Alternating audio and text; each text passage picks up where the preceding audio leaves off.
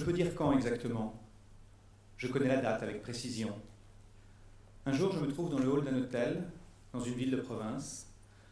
Un hall qui fait office de bar également. Je suis assis dans un fauteuil, je discute avec une journaliste, entre nous une table basse.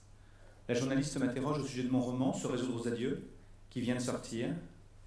Elle me pose des questions sur la séparation, sur écrire des lettres, sur l'exil qui répare ou non. Je réponds. Je sais les réponses à ces questions-là. Je réponds sans faire attention presque. Les mots viennent facilement, machinalement. Si bien que mon regard se promène sur les gens qui traversent le hall, les allées et venues, les arrivées les départs. J'invente des vies à ces gens qui s'en vont, qui s'en viennent. Je tâche d'imaginer d'où ils arrivent, où ils repartent. J'ai toujours aimé faire ça, inventer des vies à des inconnus à peine croisés, m'intéresser à des silhouettes. C'est presque une manie. Il me semble que ça a commencé dès l'enfance. Oui, oui, c'était là, dans le plus jeune âge. Maintenant, je me souviens. Ça inquiétait ma mère. Elle disait Arrête avec tes mensonges. Elle disait mensonge à la place d'histoire. Ça m'est resté. Donc, des années après, je continue, je forme des hypothèses, tout en répondant aux questions, en parlant de la douleur des femmes quittées. Ce sont deux choses que je sais dissocier, que je peux faire au même moment. Quand j'aperçois un homme de dos, traînant derrière lui une valise à roulettes, un homme jeune, se préparant à sortir de l'hôtel. La jeunesse, elle émane de son allure, de sa tenue, et je suis aussitôt écrasé par cette image, parce que c'est une image impossible, une image qui ne peut pas exister. Je pourrais me tromper, bien sûr, après tout, je ne vois pas le visage. Je suis dans l'incapacité de le voir là où je suis assis, mais c'est comme si j'étais certain de ce visage, comme si je savait à quoi le jeune homme ressemble. Et je le redis, c'est impossible, littéralement impossible. Et pourtant, je lance un prénom, Thomas, je le crie plutôt Thomas, et la journaliste en face de moi est, effrayée, elle était penchée sur son carnet, occupée à, à griffonner des notes, et voilà qu'elle relève la tête. Ses épaules se contractent, comme si j'avais crié sur elle. Je devrais m'en excuser, mais je ne le fais pas happé par l'image en mouvement et attendant de vérifier que le prénom crié produit son effet. Mais le jeune homme ne se retourne pas. Il poursuit son chemin, je devrais en déduire que je me suis trompé, cette fois pour de bon, que tout n'a été que mirage, que le va-et-vient a provoqué ce mirage, cette illusion. Mais non. Je me lève, d'un bond, je pars à la poursuite du fuyant. Je ne suis pas mu par le besoin de vérifier, car à cet instant-là, je suis encore convaincu d'avoir raison, d'avoir raison contre la raison, contre l'évidence. Je rattrape le jeune homme sur le trottoir. Je pose ma main sur son épaule. Il se retourne et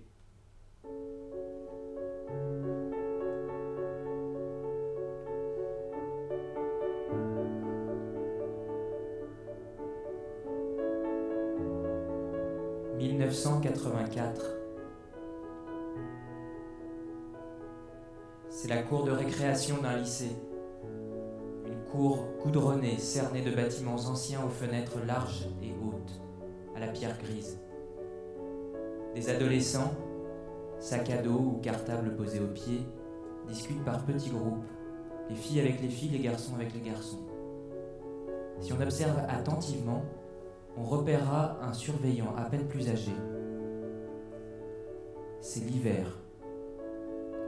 On le voit aux branches nues d'un arbre planté là au milieu qu'on croirait mort, aux givres sur les fenêtres, à la buée qui s'échappe des bouches, aux mains qu'on frotte pour se réchauffer. C'est le milieu des années 80. Ça, on le devine aux vêtements, des jeans hyper ajustés, délavés à la javel, constellés de taches claires, à la taille haute, des pulls à motifs. Les filles portent parfois des jambières en laine, de couleur tombant sur les chevilles. J'ai 17 ans. Et je ne sais pas que je n'aurai plus jamais 17 ans. Je ne sais pas que la jeunesse, ça ne dure pas, que ça n'est qu'un instant, que ça disparaît, quand on se rend compte, il est trop tard, c'est fini. Elle s'est volatilisée, on l'a perdue.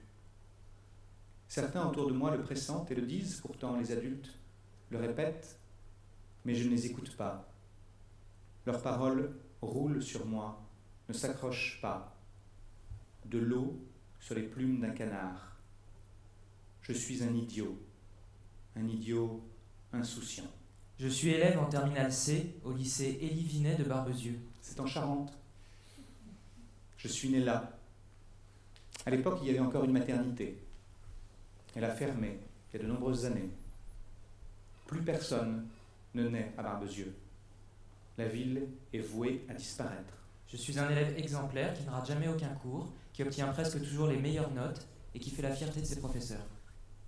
Aujourd'hui, je giflerais ce gamin de 17 ans. Non pas à cause de ses bons résultats, mais parce qu'il cherche seulement à complaire à ses juges. Je me trouve dans la cour de récréation avec les autres. C'est l'heure de la pause. Je sors de deux heures de philo. Peut-on à la fois admettre la liberté de l'homme et supposer l'existence de l'inconscient? On nous a affirmé, voilà typiquement le genre de sujet qui peut tomber au bac. Le froid me pique les joues.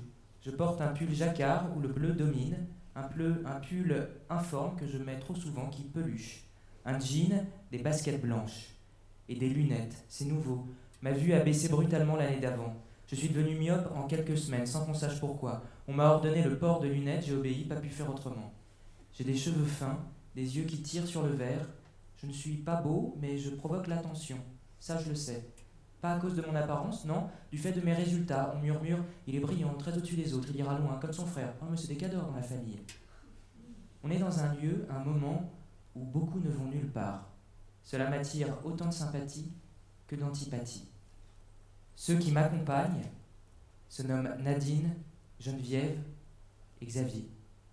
Pourtant, ce n'est pas à eux que je m'intéresse, mais à un garçon au loin, adossé à un mur, flanqué de deux types de son âge. Un garçon aux cheveux en broussailles, à la barbe naissante, au regard sombre.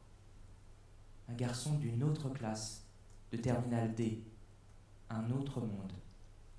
Entre nous, une frontière infranchissable, peut-être du mépris, au moins du dédain. Et moi, je ne vois que lui. Le garçon longiligne et distant, qui ne parle pas, qui se contente d'écouter les deux types sans ponctuer, sans même sourire. Je sais son nom. Thomas Andrieux. Que je vous dise. Je suis le fils de l'instituteur, du directeur d'école. Du reste, j'ai grandi dans une école primaire à 8 km de Barbezieux, au rez-de-chaussée, la classe unique du village, au premier étage, l'appartement qui nous avait été attribué.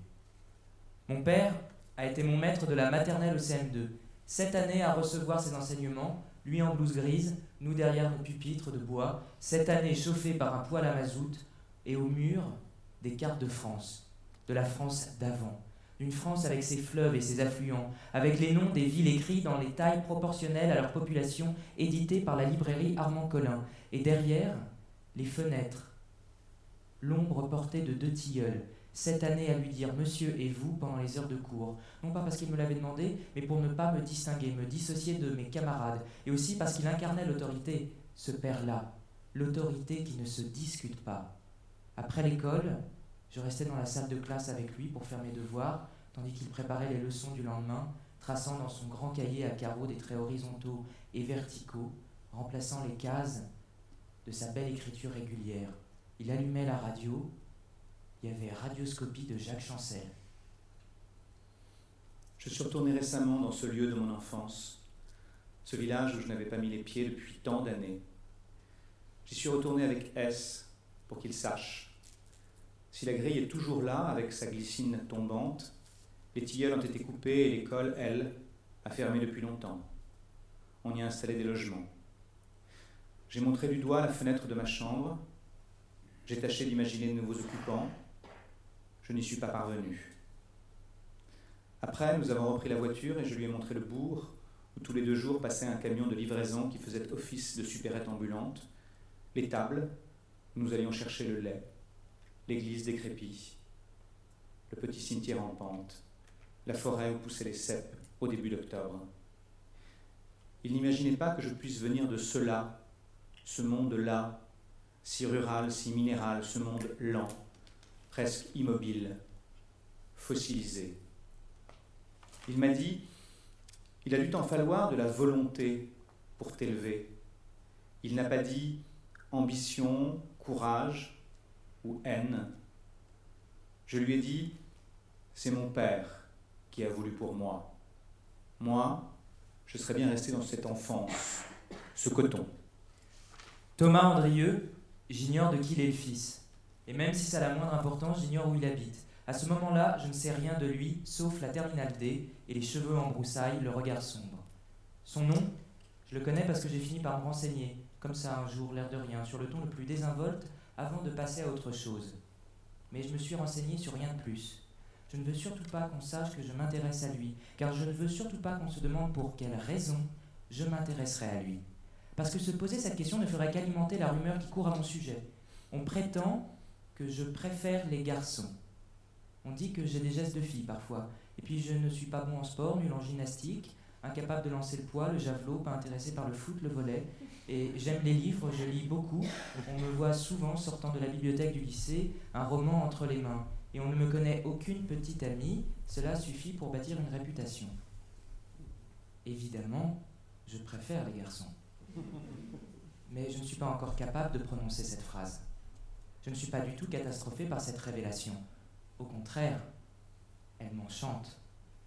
D'abord parce qu'elle se joue à l'abri des regards et que les enfants raffolent des jeux secrets de la, clandestinité, de la clandestinité qui met les adultes à l'écart. Ensuite parce que je devine que cette situation scelle ma différence. Ainsi, je ne ressemblerai pas à tous les autres. Je me distinguerai enfin, je cesserai d'être l'enfant modèle, je n'aurai pas à suivre la, la meute. D'instinct, je déteste les meutes. Cela ne m'a pas quitté. Tout de même, je découvre la violence que provoque cette différence supposée. J'entends les insultes, au moins les insinuations fielleuses. Je vois les gestes efféminés qu'on surjoint en ma présence, les poignets cassés, les yeux qui roulent, les fellations qu'on mime.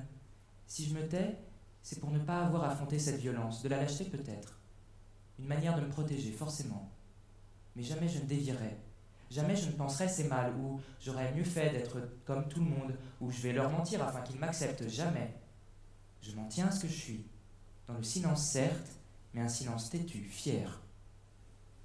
Donc ce matin-là, je me tiens dans la cour de récréation et j'observe à la dérobée Thomas Andrieux.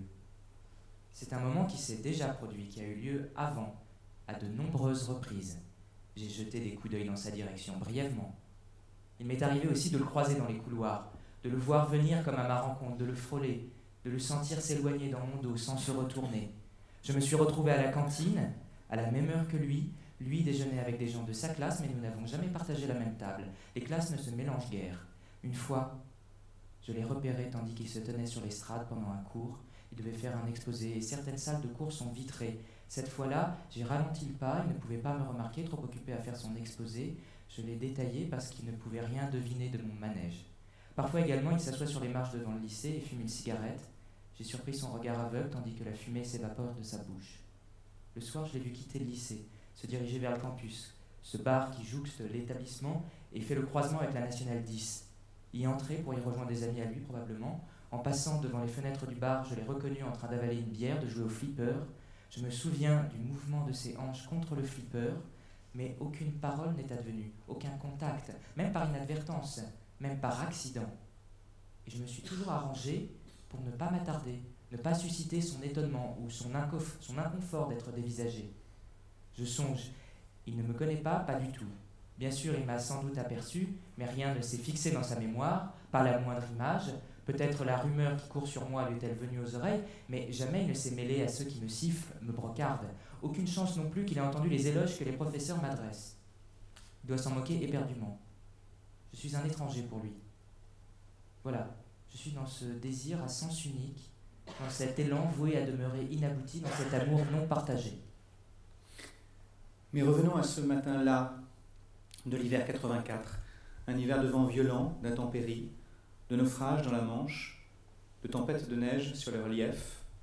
On voit les images au journal de 8 heures. On ne dit pas encore 20 heures. Un matin qui devrait ressembler à tous les autres, empreint de mon désir stérile, de son ignorance de moi. Sauf que les choses ne se passent pas comme prévu. Alors que la pause tire à sa fin, que la reprise des cours va sonner, que certains élèves commencent à regagner les couloirs, à abandonner le froid piquant de la cour de récréation, les conversations autour de la politique, des programmes de télévision, des prochaines vacances de février, alors que Nadine, Geneviève et Xavier s'éloignent pour aller récupérer leurs affaires en salle polyvalente, me laissant seul, accroupi affairé à chercher un ouvrage de sciences naturelles dans le désordre de mon sac à dos, je devine soudain une présence à côté de moi. Je reconnais immédiatement les tennis blanches, une crucifixion, je relève lentement la tête en direction du garçon qui me surplombe. Derrière lui, un ciel bleu sans tache et les raies d'un soleil froid.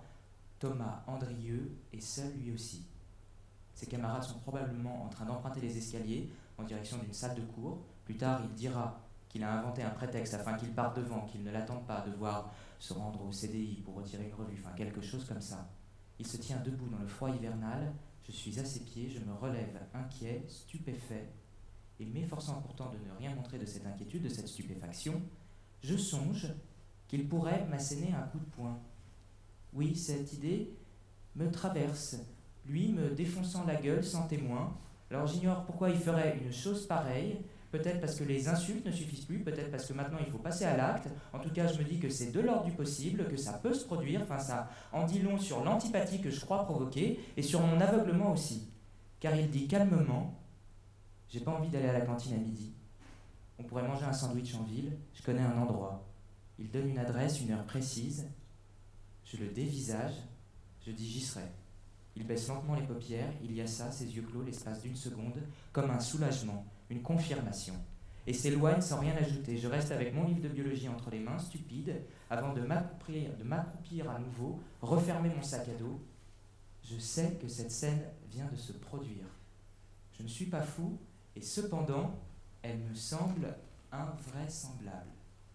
Je scrute le goudron, j'entends la solitude se faire autour de moi, le dépeuplement de la cour de récréation, le silence gagné. Longtemps je repenserai à ce moment, celui où le jeune homme vient d'un pas assuré. J'y repenserai comme à un interstice idéal, à une fenêtre de tir extraordinairement brève, à une opportunité quasiment improbable. J'aurais pu ne pas me retrouver délaissé par mes amis, il aurait pu ne pas convaincre les siens de le devancer. Le moment n'aurait pas eu lieu. Il aurait suffi de presque rien. Je tâche de mesurer la part de hasard, la part de chance, d'évaluer la nature de l'aléa qui conduit à la rencontre et je n'y réussis pas. On est dans l'impondérable.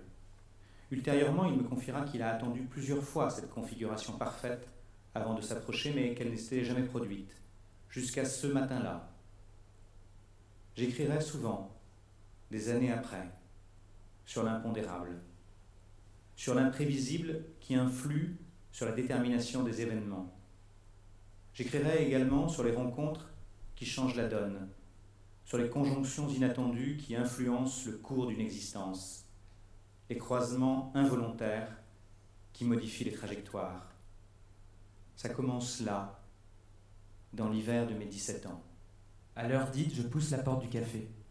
Il est déjà là quand je franchis le seuil de l'établissement.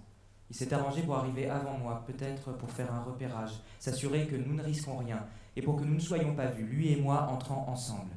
Il s'est installé dans le fond de la salle, tout à sa volonté de passer inaperçu, il fume, ou plutôt il tire nerveusement sur une cigarette. On fume encore dans les cafés. Une bière pression est posée devant lui.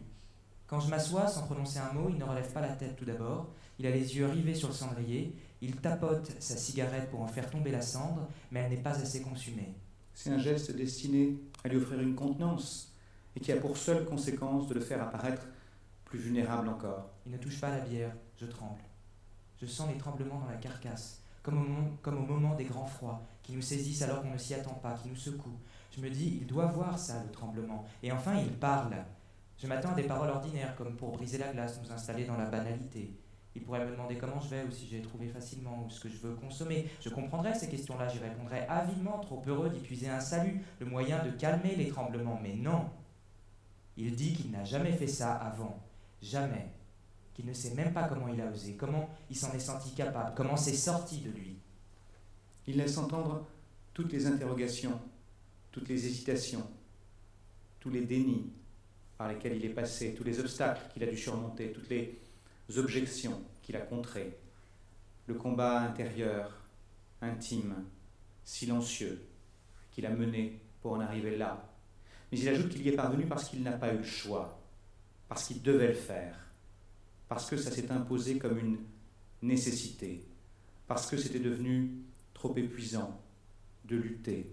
Il tire sur la cigarette, il la mord presque. La fumée s'attaque à son regard. Il dit qu'il ne sait pas se débrouiller avec ça, mais que c'est là. Alors il me le donne comme un enfant jette ses jouets aux pieds de ses parents. Il dit qu'il n'en peut plus d'être seul avec ce sentiment, que ça le blesse trop. Avec ces mots, il est entré dans le vif du sujet, il n'a pas biaisé. Il aurait pu se livrer à des manœuvres dilatoires, à des contorsions sémantiques, ou même tout simplement abdiquer. Il aurait pu vouloir vérifier préalablement qu'il se trompait, qu'il ne se trompait pas sur mon compte. À l'inverse, il a choisi de s'offrir, de se mettre à nu, de dire à sa manière l'élan qui le pousse vers moi, au risque d'être incompris, moqué, rejeté. Je dis pourquoi moi? Une façon d'aller droit au but à mon tour et d'être dans la même immédiateté, la même franchise. Une façon aussi de valider tout le reste, tout ce qui a été énoncé, de nous débarrasser. De dire j'ai saisi, tout me va, tout me convient, tout est partagé. La question s'est imposée d'elle-même. Pourquoi moi? Les images se bousculent. Les lunettes du myope, le pull jacquard informe, les lèvres tête à claque, les trop bonnes notes, les gestes de fille. La question se justifie. Il dit parce que tu n'es pas du tout comme les autres. Parce qu'on ne voit que toi sans que tu t'en rendes compte. Il ajoute cette phrase pour moi inoubliable. Parce que tu partiras et que nous resterons. Je demeure fasciné que cette phrase ait été prononcée un jour, qu'elle m'ait été adressée. Qu'on me comprenne, ce n'est pas l'éventuelle prémonition qu'elle contient qui me fascine, ni même qu'elle ait été réalisée. Ce n'est pas non plus la maturité ou la fulgurance qu'elle suppose. Ce n'est pas davantage l'agencement des mots, même si je prendrais conscience que je n'aurais sans doute pas pu les trouver alors ni plus tard les écrire.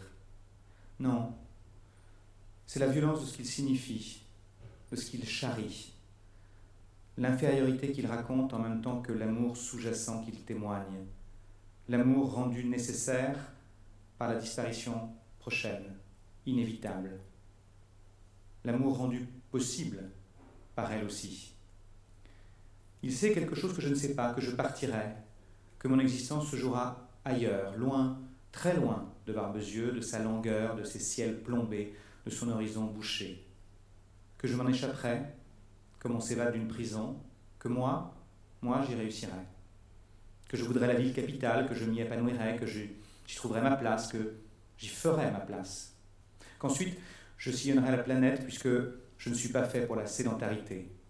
Il imagine une ascension, une élévation, une épiphanie.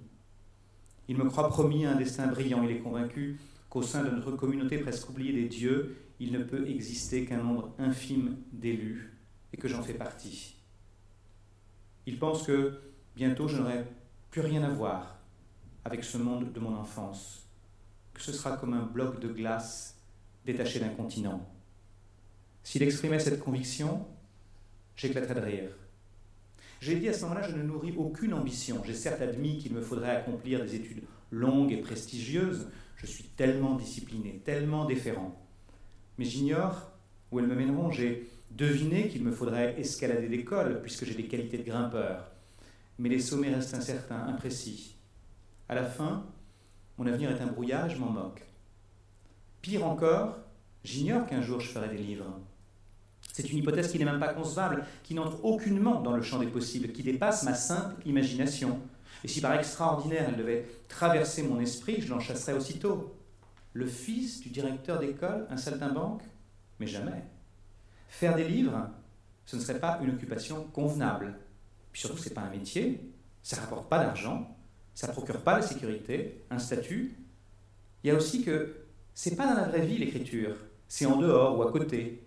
Or, la vraie vie, faut s'y frotter, il faut l'empoigner. Non, jamais, jamais, mon fils, n'y pense même pas. Je l'entends de là, mon père. Je l'ai dit aussi, je n'ai pas envie d'ailleurs, pas de désir de fuite. Plus tard, ça m'envahira ça me débordera. Ça commencera classiquement par le goût du voyage, des territoires nouveaux, ceux des cartes postales, ceux des maps mondes. Je prendrai des trains, des bateaux, des avions. J'embrasserai l'Europe. Je découvrirai Londres. une auberge de jeunesse du côté de la gare de Paddington, un concert de Bronski Beat, les boutiques de fripe, les harangueurs de Hyde Park, les soirs de bière, les jeux de fléchettes et quelques nuits fauves. Rome, Rome marchait parmi les ruines, s'abritait sous les pins parasols, jetait des pièces dans les fontaines, observait les garçons aux cheveux gominés sifflant sur le passage des filles, la vulgarité et la sensualité. Barcelone, les déambulations ivres sur les remblasses et les rencontres de hasard sur le front de mer. Tard.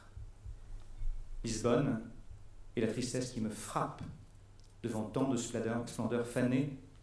Amsterdam, et ses volutes envoûtantes, et ses néons rouges. Ces choses qu'on fait à 20 ans, vous savez bien. Après, après viendront le goût pour le mouvement, l'impossibilité de tenir en place, la détestation de ce qui enracine, de ce qui retient, aller n'importe où mais changer de paysage. Ce sont les paroles d'une chanson. Je me souviens de Shanghai, de la foule grouillante, de la laideur, d'une ville artificielle que ne sauve même pas la majesté de son fleuve. Je me souviens de Johannesburg, d'être un étranger blanc dans une ville noire, cette provocation. Je me souviens de Buenos Aires, de gens sublimes et désespérés dansant au-dessus d'un volcan, de filles aux jambes interminables et de vieillardes attendant un retour qui ne se produira pas. Encore après, la nécessité de l'exil, mettre des milliers de kilomètres entre la France et moi, mettre du décalage horaire, envisager sérieusement de m'installer à Los Angeles pour de bon et de ne jamais, jamais revenir. Mais à 17 ans, rien. Rien de tout ça. Pas partir. Thomas dit que tout devra rester caché, que personne ne devra savoir que c'est la condition, que c'est à prendre ou à laisser. Il écrase la cigarette dans le cendrier, relève enfin les yeux, je fixe les yeux armés d'une sombre détermination, presque à injecter de colère. Je dis que c'est d'accord. Ça m'impressionne cette exigence, cette brûlure dans son regard. Mille questions tournent dans ma tête. Comment ça a commencé pour lui? Comment ça s'est imposé? Et quand? Comment se fait-il que nul ne le voit sur lui? Oui, comment ça peut être à ce point indétectable? Et puis, est-ce que c'est de la souffrance, seulement de la souffrance? Et encore serais-je le premier? Ou y en a-t-il eu d'autres avant moi, d'autres tout aussi secrets? Et aussi, qu'est-ce qu'il imagine exactement pour nous? Je ne pose aucune de ces questions, bien sûr. J'accepte sa domination, ses règles du jeu. Il dit Je connais un endroit, je dis Je te suis. À cet instant, je le suivrai n'importe où, je ferai tout ce qu'il me demande. Il se lève, cinq francs sur la table, pour la bière à laquelle il n'a presque pas touché. Il sort, je lui emboîte le pas. Nous marchons en silence, lui toujours un peu en avant de moi, son pas est vif, ses épaules rentrées, et ce n'est pas seulement l'effet du froid. Il a rallumé une cigarette. Parfois, mon retard se creuse, je vois son dos, j'envisage les muscles noueux de son dos, la peau laiteuse parsemée de grains de beauté. Je suis obligé d'accélérer le pas pour combler mon retard. À ma grande surprise, on revient vers le lycée. Mais au dernier moment, on bifurque vers le gymnase, vide à 7 heures, fermé aussi, du moins je le suppose. Mais il a tout prévu. Il contourne le préfabriqué, grimpe sur un muret, parvient à une petite fenêtre. Il la pousse, elle cède, s'ouvre, il s'y engouffre. Je me demande comment il connaît cette ouverture, s'il l'a déjà pratiquée. Je le suis, il me tend la main pour que je puisse pénétrer à mon tour. Je songe que c'est le premier contact cette main tendue, que je ne l'ai jamais touchée auparavant, que ça se produit là, au cours de cette effraction. La peau est douce, l'endroit est désert, il sent la transpiration, le souvenir de l'effort des jeunes gens, les effluves d'une propreté plus que douteuse. Il résonne aussi sous nos pas, le sol crisse. Dans un coin, le garage à ballon. Thomas poursuit sa route, il me conduit jusqu'au vestiaire, jusqu'aux douches. L'amour se fait là. L'amour, c'est des bouches qui se cherchent, qui se prennent, des lèvres qu'on mord, un peu de sang, le poil de sa barbe qui irrite mon menton, ses mains qui empoignent ma mâchoire afin que je ne lui échappe pas. C'est la broussaille de ses cheveux où je glisse mes doigts, la raideur de sa nuque, mes bras qui se referment sur lui qui l'enserre pour être au plus près, pour qu'il n'y ait aucun espace entre nous les torses qui s'épousent. Nous on retire un à un, mais à la hâte, les vêtements, le pull jacquard, le t-shirt, afin que les épidermes se touchent. Le sien de torse est musclé, imberbe. Les tétons sont plats, sombres. Le mien est maigre, encore défoncé, comme il le sera plus tard sous les coups de boutoir d'un médecin urgentiste. On dirait un torse de malade. C'est les dos qu'on caresse frénétiquement. Sur le sien, je distingue, sous mes doigts, comme je l'avais supposé, le bombement de grains de beauté. C'est les jeans qu'on dégrafe. Je découvre son sexe veineux, blanc, somptueux. Je suis émerveillé par ce sexe. Ça me demandera des années, beaucoup d'amants, avant de renouer avec cet éblouissement. L'amour, c'est les sexes dans les bouches, une certaine adresse malgré la frénésie. C'est se retenir pour ne pas jouir, tant l'excitation est puissante. C'est l'abandon, la confiance folle en l'autre. Je devine que ce n'est pas la première fois pour lui. Les mouvements sont trop sûrs, trop simples, pour ne pas avoir été accomplis auparavant avec un autre, avec plusieurs autres peut-être. Puis il me demande de le prendre, d'entrer en lui. Il dit les mots sans honte, sans commander non plus. Je lui obéis. J'ai peur. Je sais qu'on peut avoir mal. Qu'on peut avoir mal si l'autre ne sait pas y faire. Que la cavité peut résister. Je crache sur ma queue. J'y vais dans la lenteur. La souffrance se transforme en jouissance. Le plaisir advient.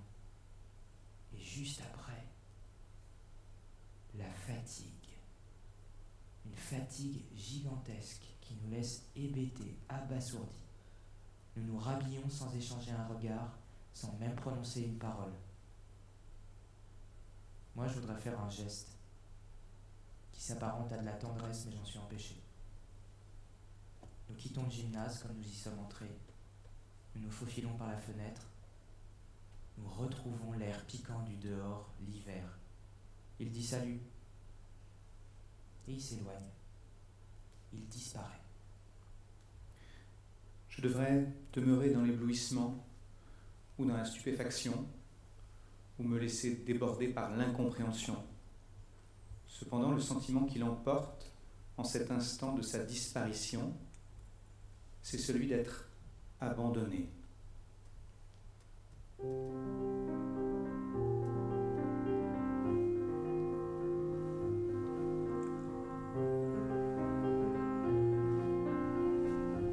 Jours qui suivent sont un véritable cauchemar. Je me doute bien que l'amant ne va pas venir vers moi puisqu'il a exigé le silence, imposé une chape de plomb. Pas question de prendre le moindre risque, j'ai bien compris. Pourtant, je ne peux pas m'empêcher d'espérer un signe qui ne serait détectable que par nous, un, un, frôlement qui paraîtrait le produit du hasard, un clin d'œil que nul ne, ne pourrait repérer, un sourire bref. Je rêve d'un sourire bref, mais rien, rien du tout. Je me dis, et s'il regrettait? Si pour lui tout n'avait été qu'un coup de folie, une erreur tragique. Il se comporte comme si rien n'avait eu lieu ou comme si tout devait être oublié, enterré. C'est même plus puissant qu'un oubli, cela ressemble à un déni. Je tempère. Il est peut-être simplement déçu. Je ne suis pas montré à la hauteur de son espérance, de son désir. Je me répète, contre l'évidence, ça se corrige une déception, ça se rattrape, hein, j'en suis déjà là, hein, à espérer pouvoir mendier une deuxième chance. Je me raccroche à l'éventualité d'un rachat. Mais évidemment, me reviennent la maigreur, la myopie, la débilité de tout le corps et la laideur du pull jacquard et la présumée supériorité qui éloigne. Autant de défauts, autant de défaites. Je redeviens sur lui que j'étais avant. Le garçon qui intrigue, pas celui qui plaît. Je me dis que plaire n'a duré que le temps d'une étreinte dans un vestiaire, que plaire n'a été qu'une illusion. Je découvre la morsure du manque. Le manque de sa peau, de son sexe, de ce que j'ai possédé et qui m'a été retiré, qui doit m'être redonné sous peine de démence. Plus tard, j'écrirai sur le manque, sur la privation insupportable de l'autre, sur le dénuement provoqué par cette privation, une pauvreté qui s'abat. J'écrirai sur la tristesse qui ronge, la folie qui menace. Cela deviendra la matrice de mes livres, presque malgré moi. Je me demande quelquefois si j'ai même jamais écrit sur autre chose comme si je ne m'étais jamais remis de ça, l'autre devenu inaccessible, comme si ça occupait tout l'espace mental. La mort de beaucoup de mes amis dans le plus jeune âge aggravera ce travers, cette douleur. Leur disparition prématurée me plongera dans des abîmes de chagrin et de perplexité. Je devrais apprendre à leur survivre. Et l'écriture, ça peut être un bon moyen pour survivre et pour ne pas oublier les disparus, pour continuer le dialogue avec eux. Mais, mais le manque prend probablement sa source dans cette première défection, dans cette imbécile brûlure amoureuse. Il faudra neuf jours avant que Thomas ne m'approche à nouveau. Neuf jours. J'ai compté et le chiffre m'est resté. Nous nous croisons dans un couloir rendu sombre par la pluie d'hiver. Thomas marche dans ma direction et ça m'enchante. Et ça me pétrifie. J'aperçois qu'il plonge sa main dans la poche arrière de son jean, il en extrait quelque chose, c'est un morceau de papier qu'il me remet à la hâte, espérant ne pas être démasqué, et poursuit son chemin. Je me dis qu'il a préparé son coup, qu'il attendait d'être mis en ma présence dans des circonstances favorables pour passer à l'acte. Je suis décontenancé par cet excès de précaution. Dans un autre contexte, je pourrais le trouver ridicule, mais j'ai saisi que la peur l'emporte, la panique. Je devine que cette peur est si forte qu'elle ne peut pas être uniquement celle d'être découvert. C'est une peur de lui-même aussi une peur de ce qu'il est. J'attends que cesse le balai des allées et venues dans le couloir, que le vide s'opère, quitte à me présenter en retard au cours où je suis tenu de me rendre, et je déplie le morceau de papier. Dessus, juste la mention d'un lieu, d'une heure, rien d'autre. Pas mon prénom, pas sa signature, pas une amabilité, pas un espoir. Ainsi, les choses sont ramenées à l'essentiel. Ainsi, le sentiment est nié. Ainsi, le morceau de papier ne sera jamais utilisé comme une preuve à charge. Nous avons un nouveau rendez-vous il a choisi un cabanon, celui qui jouxte le terrain de foot, où l'on range les ballons, des tenues, divers équipements. Le terrain est inoccupé. De toute façon, la pluie est si forte qu'il serait impraticable. Je cours sous ce déluge, de la boue s'accroche au bas de mon pantalon. Quand je parviens à proximité du cabanon, je remarque que la porte est entr'ouverte. Thomas m'y attend, ses vêtements sont trempés, des gouttes tombent de ses cheveux, roulent sur ses joues, il vient juste d'arriver. Je lui demande comment il a fait. Comment il a pu ouvrir cette porte? Il ne peut pas en avoir la clé, et ses dépendances sont en général closes pour que ne soit pas dérobé ce qu'on y entrepose. Il dit qu'aucune serrure ne lui résiste, qu'il fait ça depuis qu'il est tout petit, forcer des serrures, que ça amuse son père, ses cousins, une dextérité pareille, qu'on lui demande même régulièrement de se livrer à ce tour de passe-passe à la fin des déjeuners du dimanche. Il est un peu magicien. Je me rends compte alors qu'il s'agit de notre première conversation. Je ne dis pas pourquoi tu as attendu si longtemps avant de te manifester? Est-ce que tu as hésité? Est-ce que tu avais décidé de ne plus me voir avant de changer d'avis? Je sais d'un savoir intuitif que je ne devrais jamais lui poser la moindre question, jamais lui demander de s'expliquer. Je suis écrasé par ce savoir. Je ne dis pas tu m'as manqué. Je sais que je ne dois pas davantage me montrer sentimental, que tous tes pansements lui feraient horreur. Je parle de serrure et je n'y vois aucune métaphore. Tout simplement parce qu'il n'y en a pas. Et puis le silence se fait. Les regards se modifient. La timidité et le désir les voilent d'un coup. Les baisers adviennent, des baisers carnivores.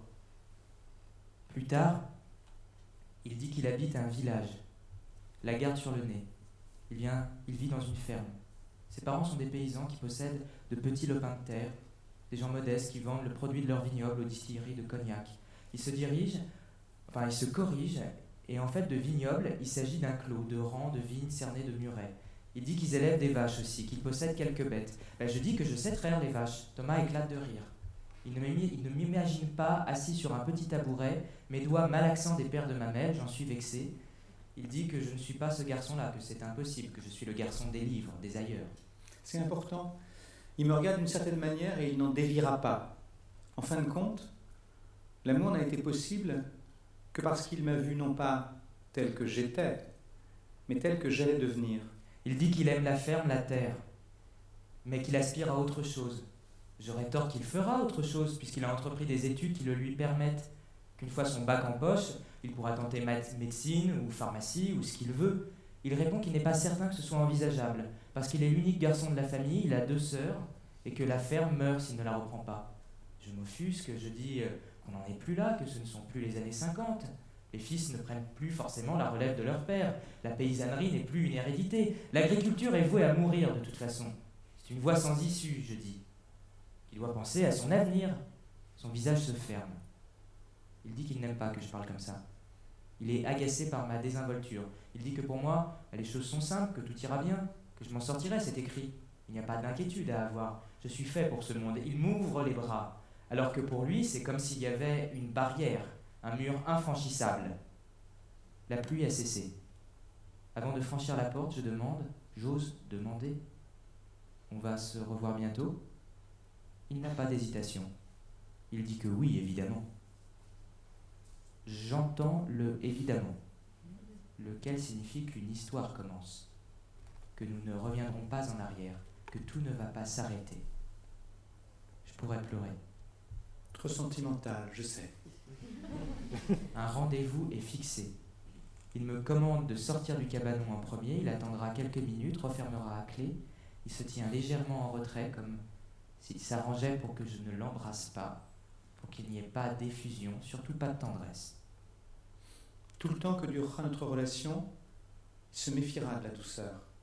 Le jour dit, juste avant que Thomas ne sonne à la porte de la maison, je suis dans une grande nervosité. Je me suis rasé deux fois, moi qui suis alors presque imberbe. Je me suis coupé, j'ai une plaie sur le bas de la joue gauche. J'ai passé un peu de pierre d'Alain, mais ça n'a rien changé. Je suis convaincu d'être défiguré. J'ai mis du parfum aussi, alors pas l'habitude, j'en peste, et c'est le parfum de mon père, au senteur animal, pas végétal, le musc domine. L'odeur est entêtante. Je porte des vêtements sombres. Je me dis que c'est ce qu'il aime. J'en ai changé avant de remettre la tenue initiale. Ah, j'ai compté les heures aussi, les minutes avant qu'il ne se présente, et guetté par la fenêtre, derrière les voilages pour qu'on ne me remarque pas. J'ai regretté de ne pas savoir fumer. Ah, une cigarette m'aurait fait du bien, les gens prétendent que ça calme les impatiences. Quand il entre, il ne remarque rien de ma fébrilité, rien de mes efforts non plus, seule la maison l'intéresse, où il s'avance comme en terrain miné. Il ne formule aucune observation sur le volume, la luminosité, la décoration, il dit simplement qu'il y a beaucoup de livres, qu'il n'a jamais vu autant de livres. Il me demande à aller dans ma chambre, ne souhaite pas s'attarder. La chambre est assez vaste, coupée en son milieu par une demi-cloison qui sépare la partie nuit du bureau. Elle s'achève en mansarde, les fenêtres sont petites, au sol une moquette de couleur crème parsemée de quelques taches, des résidus de boue collés aux chaussures, je présume. Au mur, des posters de Jean-Jacques Goldman. Il me dévisage avec un froncement de sourcils, comme pour se moquer de moi. Il affirme que c'est de la variété pour les jeunes filles, Goldman. Vexé, je réponds qu'il se trompe, qu'il devrait écouter attentivement les textes, qu'il y a cette chanson notamment qui s'appelle Veillez tard, où il évoque ces paroles enfermées que l'on n'a pas su dire, ces regards insistants que l'on n'a pas compris, ces appels évidents, ces lueurs tardives, ces morsures au regret qui se livrent la nuit. Il dit que les textes n'ont aucune importance, que seul compte la musique et l'énergie qui s'en dégage. Il écoute téléphone. Je ne lui objecte pas que les textes de téléphone ont de l'importance. Il prétendrait que je lui fais la leçon. Et pour lui, en cet instant, de toute façon, je ne suis qu'une midinette irrécupérable. Si je l'avais su à ce moment-là, j'aurais pu lui dire que Duras raffolait de caprice et fini. Dans Jan Andreas Steiner, du reste, il écrit Oui, un jour, ça arrivera. Un jour, il vous viendra le regret abominable de cela que vous qualifiez d'invivable, c'est-à-dire de ce qui a été tenté par vous et moi pendant cet été 80, de pluie et de vent. Quelquefois, c'est au bord de la mer, quand la plage se vide à la tombée de la nuit, après le départ des colonies d'enfants, sur toute l'étendue des sables, tout à coup, ça hurle que Capri c'est fini, que c'était la ville de notre premier amour, mais que maintenant c'est fini. Fini. Que c'est terrible, tout à coup. Terrible. Chaque fois à pleurer, à fuir, à mourir. Parce que Capri a tourné avec la terre vers l'oubli de l'amour. J'aurais pu lui parler également de ce que François Truffaut fait dire au personnage interprété par Fanny Ardant dans La femme d'à côté. En plus, je venais juste de voir le film. J'écoute uniquement les chansons parce qu'elles disent la vérité. Plus elles sont bêtes, plus elles sont vraies. D'ailleurs, elles ne sont pas bêtes. Qu'est-ce qu'elles disent? Elles disent ne me quitte pas, ton absence a brisé ma vie, ou je suis une maison vide sans toi, laisse-moi devenir l'ombre de ton ombre, ou bien sans amour on n'aurait rien du tout. Ce à quoi Depardieu lui répond Bon, Mathilde, il faut que j'y aille maintenant. C'est ce même désir de passer à autre chose, ce même dédain fatigué que je ressens lorsque Thomas commente mes goûts musicaux. Il se reprend lorsqu'il repère les livres, la foule des livres alignés ou empilés. D'un coup, une forme d'admiration lui revient, mais c'est une admiration douloureuse. Ce qui lui plaît chez moi et ce qui m'éloigne de lui. Il dit qu'il veut me sucer, que ça peut pas attendre. On jurerait que ce besoin vient de surgir, qu'il n'a pas été élaboré plus tôt, qu'il s'est pas construit au long des jours sans moi. Non, il éclate là, il se manifeste. La seconde d'avant, il n'existait pas. Il me jette sur le lit, dégrafe mon jean, baisse mon caleçon. S'il le pouvait, il le déchirerait. C'est une image de film pornographique hétéro. La fille à qui on arrache sa culotte de coton blanc. Je me laisse faire, mon sexe grossit dans sa bouche. D'abord, je n'ose pas le regarder, tandis qu'il me suce. Je me dis qu'il ne supportera pas d'être regardé en train de faire une chose pareille. Je me dis encore que tout doit être accompli selon ses seuls désirs à lui, seul, selon ses seules inhibitions aussi. Et finalement, lentement, je relève la tête. Je me redresse sur mes coudes et je le contemple, frappé par sa voracité. On dirait un enfant mort de faim à qui on vient de donner de la nourriture et qui préfère s'étouffer. J'ignore de quelle profondeur vient cette nécessité d'un sexe d'homme chez lui. Je devine en revanche le refoulement, l'autocensure qui ont précédé pareil empressement. Pendant quelques semaines, je me demanderais s'il ne m'a pas choisi uniquement parce que j'étais disponible, parce que j'étais le véhicule idéal pour combler ses désirs réprimés, et parce qu'il n'en avait pas repéré d'autres comme moi. Je me répéterais, au fond, pour lui, je ne suis que le garçon avec qui il baise, rien de plus, réduit à un corps, un sexe, une fonction. À un moment, il parle de sa mère. Elle est espagnole. Elle est venue en France il y a 20 ans avec ses frères. On leur avait trouvé du travail dans une ferme. Pas d'exil à cause du franquisme dans cette histoire, pas de désir d'échapper au parti unique, à la censure, aux juridictions d'exception, au despotisme, non, rien qu'une jeune fille qui savait que le travail en avait de l'autre côté de la frontière. Elle a rencontré Paul Andrieux, 25 ans, une allure folle. Les frères ont fini par repartir. Elle est restée. Je demande où en Espagne. Il balaye ma question d'un revers de main, aussi pour que.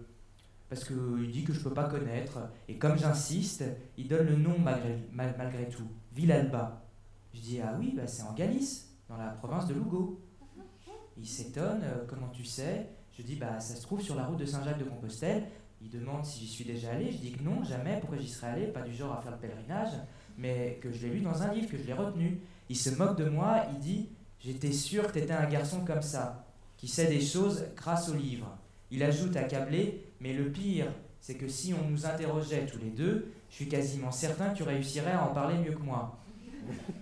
Je dis que c'est pour cette raison que tu as précisé que tu avais quelque chose d'étranger Il dit oui, les yeux sombres, la peau brune et ce sentiment qui sait de ne pas être tout à fait à sa place ici, d'être une sorte de déraciné, comme si on pouvait avoir le déracinement en héritage. Il dit Ce que j'ai pas d'elle, c'est la foi. Je me suis longtemps demandé si cette présence encombrante de la religion, si la séparation d'avec le mal comme principe divin serinait jour après jour, si le message biblique sur la différenciation intériorisée par la génitrice si l'exaltation des relations stables pratiquées dans cette famille, sans tâche, avait pu exercer une influence sur l'enfant interdit de rébellion Et je crois que oui. Je me rends compte qu'il parle peu de son père. Il a évoqué sa robustesse, son allure. Je l'imagine comme un beau taiseux frugal. Et je devine que l'homme se consacre essentiellement à son travail, faire vivre la ferme, tenir bon.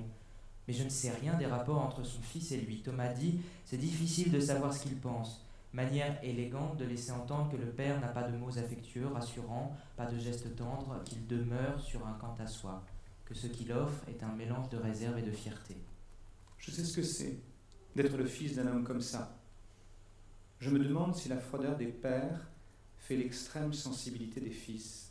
Thomas et moi, on est étendus sur le lit. Ma tête repose sur son torse. J'ignore comment nous nous sommes retrouvés dans cette position. Je présume que c'est advenu avec la conversation. Non loin de nous, un miroir sur pied où d'ordinaire, je m'observe le matin, une fois habillé, pour mettre de l'ordre dans mes cheveux, et où là, je peux contempler notre reflet.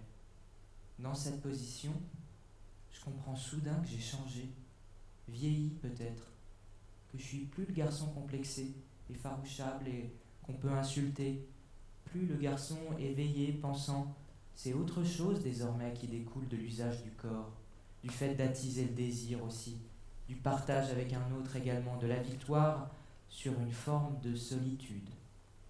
Alors bien sûr, je ne peux témoigner de rien à l'extérieur, cela fait partie du contrat, mais je songe que ça va se voir sur moi cette modification, que si on est un peu attentif, on apercevra la différence. C'est éclatant. En faisant récemment le tri dans mes affaires, resté dans le secrétaire de ma chambre, tri rendu nécessaire par la décision de ma mère de refaire la pièce à neuf, de se débarrasser de toutes ces vieilleries qui ne servent à rien, je suis tombé sur deux photos. La première date de la classe de première, la seconde de l'été du bac. La comparaison est saisissante. Le jeune homme n'est plus du tout le même. Sur la première photo, il est rabougri, les épaules tombent, le regard fuit. Sur la seconde, il sourit, sa peau est ensoleillée. Alors bien sûr, les circonstances jouent un rôle. Mais moi, moi je suis convaincu que c'est l'amour à la dérobée qui explique la métamorphose. Après, après, il y a d'autres rendez-vous clandestins, principalement dans ma chambre. Le côté pratique l'a emporté. Des rendez-vous plus rapprochés qui nécessairement nécessitent euh, de l'inventivité, de l'organisation, de la prudence. Nous avons parfois l'impression de nous comporter en comploteurs. Il y a l'amour qui se fait. Je retire la bretelle de son Marcel. Il me semble alors qu'aucun geste n'est plus sensuel, plus affolant. Il passe et repasse le dos, puis le plat de sa main sur mon ventre, mes hanches. Il me tend sa cigarette pour que je prenne une bouffée. Je tousse aussitôt, lamentable. Je donne des petits coups de langue sur chacun des nez à vie de son corps. Il en a 32, j'ai compté. Je change son pansement. Il s'est blessé avec un sarment de vigne qui l'a entaillé profondément. Je le regarde s'assoupir. Son visage roule sur le côté gauche, il se réveille aussitôt. Il place les écouteurs de son Walkman sur mes oreilles. Il veut que j'écoute du Bruce Springsteen. Un peu ivre, il danse devant moi, en entendant l'écho amorti de la chanson. Je crois rêver.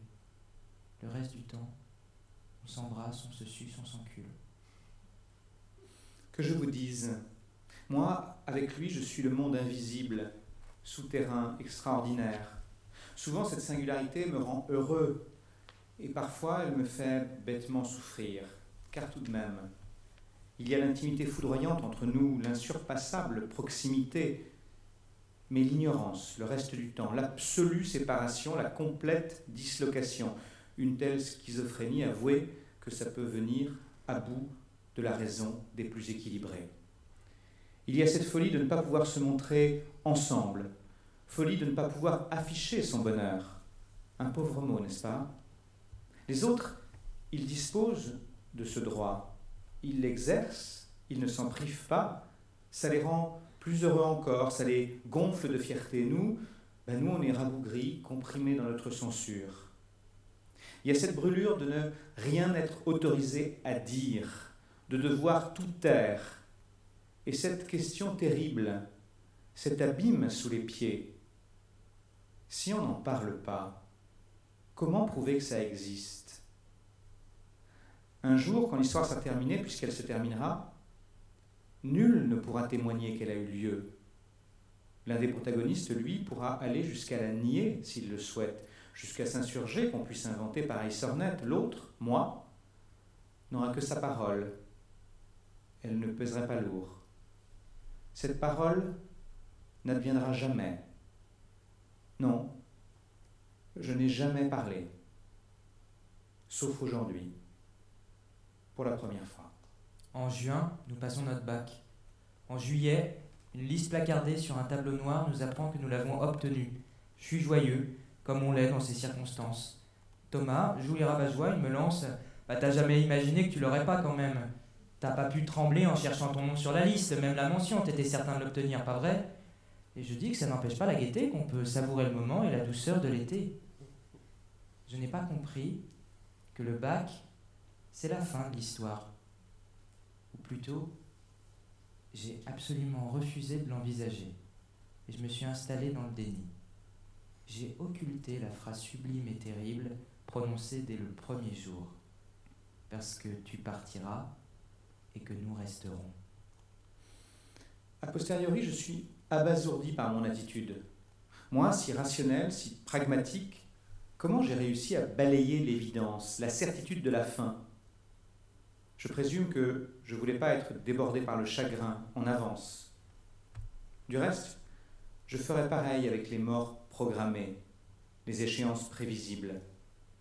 Je me comporterai comme si la vie allait continuer. La veille de leur disparition, je parlerai à mes amis en imaginant des lendemains, même quand ils seront émaciés, impotents, intubés sur des lits de douleur. Et quand on m'annoncera leur, leur décès, ce sera un ébahissement, une révélation. Thomas, de son côté, n'a rien oublié, rien escamoté. C'est pour ça son air enfreigné. Je ne sais pas davantage ce qui se cache concrètement derrière cet air-là. Si je devais y réfléchir, je dirais de la mélancolie, de la tristesse peut-être, le commencement d'une nostalgie qui sera rapidement corrigée, ou rien du tout, puisqu'il est, est si bien employé à ne jamais s'engager. En tout cas, je ne dirais pas du désespoir. Pour moi, quand enfin je prendrai la mesure de la rupture, il s'agira d'un déchirement, d'une souffrance très pure. J'ai toujours pensé que c'était moi qui souffrirais le plus. J'ai même considéré que je serais le seul à souffrir. Parfois, on manque de discernement. Et puis, c'est le départ pour l'île de Ré, comme chaque été depuis la tendre enfance. Cet été 84 ne devrait pas déroger à la règle, sauf que Thomas me manque. Il me manque abominablement. Je n'écris pas de lettres, encore moins de cartes postales, il me l'a interdit. Je téléphone très peu, il me l'a fermement conseillé. De toute façon, la journée, il travaille au champ, il n'est pas joignable. Le soir, je ne sais pas ce qu'il fait et je ne veux pas le savoir. Puis, il part en Espagne. Sa tradition, à lui, devient pour de bon l'inaccessible. Au début du mois d'août, je couche avec un garçon qui a installé sa tente au camping des Grenettes. L'amour se fait là, sous la toile, dans la promiscuité, sur un duvet qui pue la transpiration. Je suis allé vers lui à cause de ses cheveux blonds, décolorés par le sel, le soleil, de sa peau dorée, de ses yeux verts, et parce que c'était facile.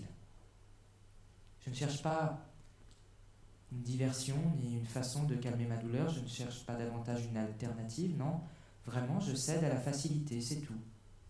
Je suis décontenancé par cet autre corps, si différent de celui de Thomas.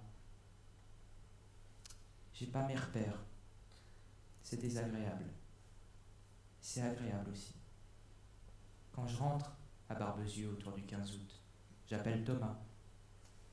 Je tombe sur sa sœur, Nathalie, celle qui apprend le secrétariat.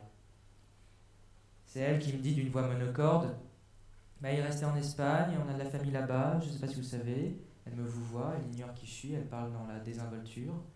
Je l'imagine occupé à autre chose, se mettre du vernis à ongles, se recoiffer. Ils lui ont proposé du travail, alors il a dit oui, il voulait pas continuer ses études de toute façon, alors ici ou là-bas une déflagration.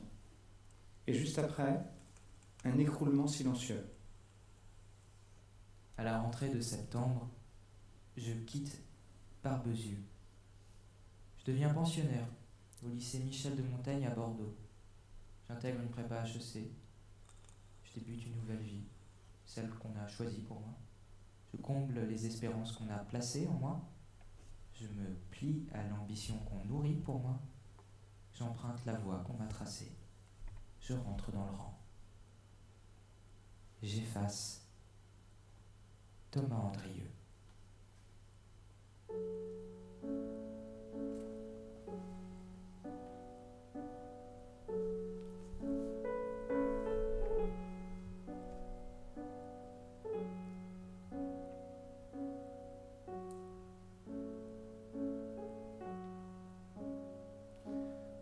C'est Bordeaux encore. Plus de 20 années se sont écoulées. Je suis devenu écrivain. Je suis là pour un débat et une signature dans une librairie. On évoque mon dernier roman. C'est devenu ma vie, les livres. Le soir, il est trop tard pour regagner Paris. Plus de train. On m'a réservé une chambre d'hôtel non loin des allées de Tourny. Le lendemain matin, je dois encore rencontrer une journaliste et je pourrais profiter un peu des lieux, peut-être justement aller marcher sur les bords de la Garonne, avant de repartir pour de bon, de rentrer chez moi. Et c'est ce matin-là, précisément, l'entretien est en train de s'achever lorsque j'aperçois la silhouette, le jeune homme de dos, avec sa valise, et qui quitte l'hôtel. Lorsque je vois l'image qui ne peut pas exister et que je crie le prénom. Je me lève précipitamment pour rattraper le garçon sur le trottoir je pose ma main sur son épaule, il se retourne, et c'est presque lui. Disons que la ressemblance est saisissante, et même plus que ça. Les traits sont identiques. Le regard est le même. C'est affolant. Affolant. Mais il se niche une infime différence qui tient probablement à la disposition générale ou au sourire. Et cette infime différence parvient à me ramener à la raison, à l'acceptable. Au jeune homme, après avoir recouvré mes esprits, je ne dis pas pardon, je me suis trompé, je croyais avoir reconnu quelqu'un. Je ne dis pas non plus si vous saviez à quel point vous ressemblez à une personne que j'ai côtoyée il y a longtemps. Je dis, tu es le portrait craché de ton père. Il me répond du tac au tac. On me le dit tout le temps.